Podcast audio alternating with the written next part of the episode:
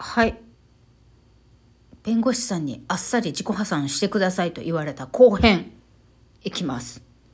あのなんでそんなにあっさり自己破産しようかなって思えるのかというと、実は私じゃないけれども自己破産すればよかったのにさっさとって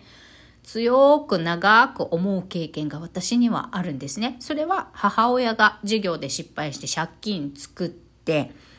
で自己破産なんて絶対嫌っていう世間体をめちゃくちゃ気にして自己破産しないままに、えー自分の子供、まあ私たちですよね。私よにん兄弟なんですけど、私以外の上さんにんの兄と兄と姉たちはもうにじゅう代の頃から母親のその事業で失敗した借金の肩代わりをして、もうにじゅう代の頃から更金に手を出さざるを得なくなっ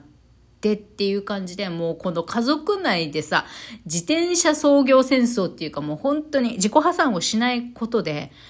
もう高金利のところしか借りるしかない人、友達からお金貸してって言わないと親にか金を吸い取られているがゆえに自分の生活費が賄えなくって、うちの特に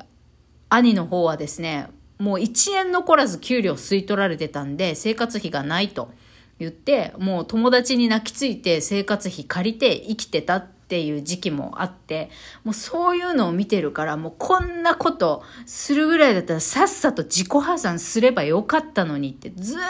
とずーっと兄弟の中で話をしてたんですよ。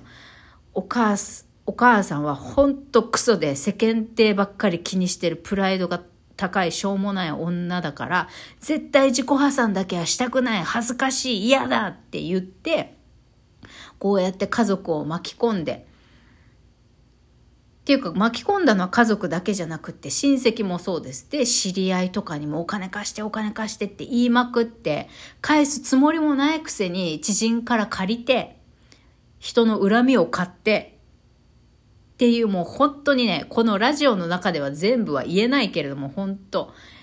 えー、私の母親ね、多分今ななじゅうご、ろくさいになるけれども未だに借金返せてないんです。だから多分あの人ね、借金完済せずに死んでいくと思うんですけど、多分あの今も働いてますよ、働いてます。ななじゅうごさいになっても、だって借金返さないといけないから、ななじゅうごさいになっても働いてます。で、まあ、働けるほど元気なのはいいんだけど、まあ、そうやってさ自己破産をしないことで、もうあのー支払いが普通に残り続けるとどうなるかっていう恐ろしいケースを私は、えー、中学生の頃から見ているので、まあ、なんなら小学生か小学校高学年ぐらいからさ、いよいよ家のな、なんか、なんか家庭が不穏な空気になってきたぞみたいな。で、どんどんどんどん家が貧乏になっていき、正直私ね、二十歳の時にもう一家全員で夜逃げしました。で、今私の実家がある場所っていうのは夜逃げして逃げた先に家を建てて、えー、うちの兄がね、ローン組んで、まあ、夜逃げ、ローン組んで家建てたんですよ。で、そこがもうそのまま実家になってるんですけど、まあね、そうやってね、あのー、家族を巻き込んで、もうみんな仲悪くなって不幸せになって夜逃げもする羽目になってっていうね、ことがあったので、もう自己破産さっさとやっていればここまでならなかったのにっていうのは長らく私たち兄弟の間でずっと言われてたことなんですよ。まあそうやって文句言いながらもみんな母親の金づるにされるっていうね。で、私はどうなのかっていうと、幸か不幸か、私はずっと転職を繰り返して、ずっと手取り給料じゅうまんえん台、もうじゅうごまんぜん後ぐらいの生活してて、私も私で奨学金が返せなくなって、もう無理です、返せませんって奨学金の支払いをストップしてみたいな感じの生活をにじゅう代の頃からしてて、お金がないっていうのは分かってたんで、うちの兄と姉たちは、もういいよじゃないけど、誰もね、だからもう腹、自分もこんな生活苦しいからお母さんの借金なんて肩代わりしてる場合じゃないみたいな、自分一人壊していくのに大変って割ともう私にじゅうだいの時からもう言ってたんで、本当にありがたいことにもう兄と姉たちはそれでも払え、俺たちだって払ってんだよなんて言わなかったんですよね。だから今私こうして生きていけてるんですよ。うん。で、まあ私の話は置いといて、まあそういうのがあるので、だからこそあっさり自己破産しようって私今思ってるってことです。こうやってあのー、プライドが捨てきれなくって社会生活が普通に送れなくなるのが怖くって家族を巻き込んだりするぐらいだったら、さっさと自分の社会的信用っていうのを下げて、一時できないことがあってもいいから、もうななねん借り入れできなくなるのもこれから。だってもともと私はもう起業したい、フリーランスになって事業を作って稼げる女になりたいって思っている人がななねん借り入れができないっていうのは、まあ結構あの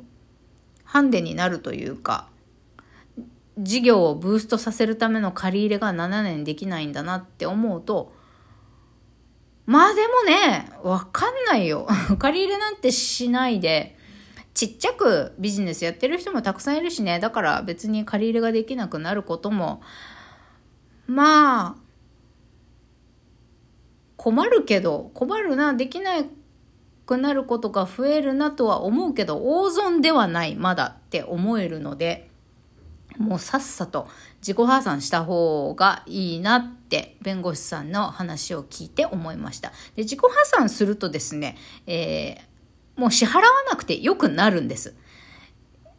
そうそう、もう私にお金を貸した人たちは泣き寝入りするしかないんですよ。もう取り立てられないから、うん、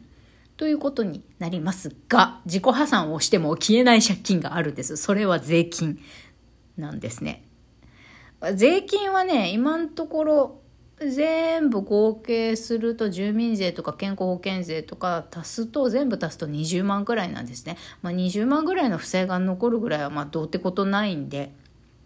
どうってことないんでって自己破産してる人間が言えるセリフかって感じなんですけど、えっとまあざっくり足して私はっぴゃくまんぐらいか今借金があるの。奨学金も足してですよ。奨学金がごひゃくまんって一番大きいんですけれど、そうそう。なんで、あのー、ま、自己破産するかしないかは、これからもっとちゃんと調べてから決めるんですけれども、うーん、個人的に思うのは、借金がごひゃくまん超えたらもう自己破産した方がいいのかなって思います。ごひゃくまんを超えてくると、多分ね、毎月の返済額って結構大きくなってきてるんじゃないかなって思うんですよね。で、別に、私みたいにこれから起業したいとかさ、そういうのがない人はもうさっさと自己破産しちゃった方がいいと思いますね。家を買う予定もないとかね。あとは沖縄みたいにあの車がないと仕事すらつけない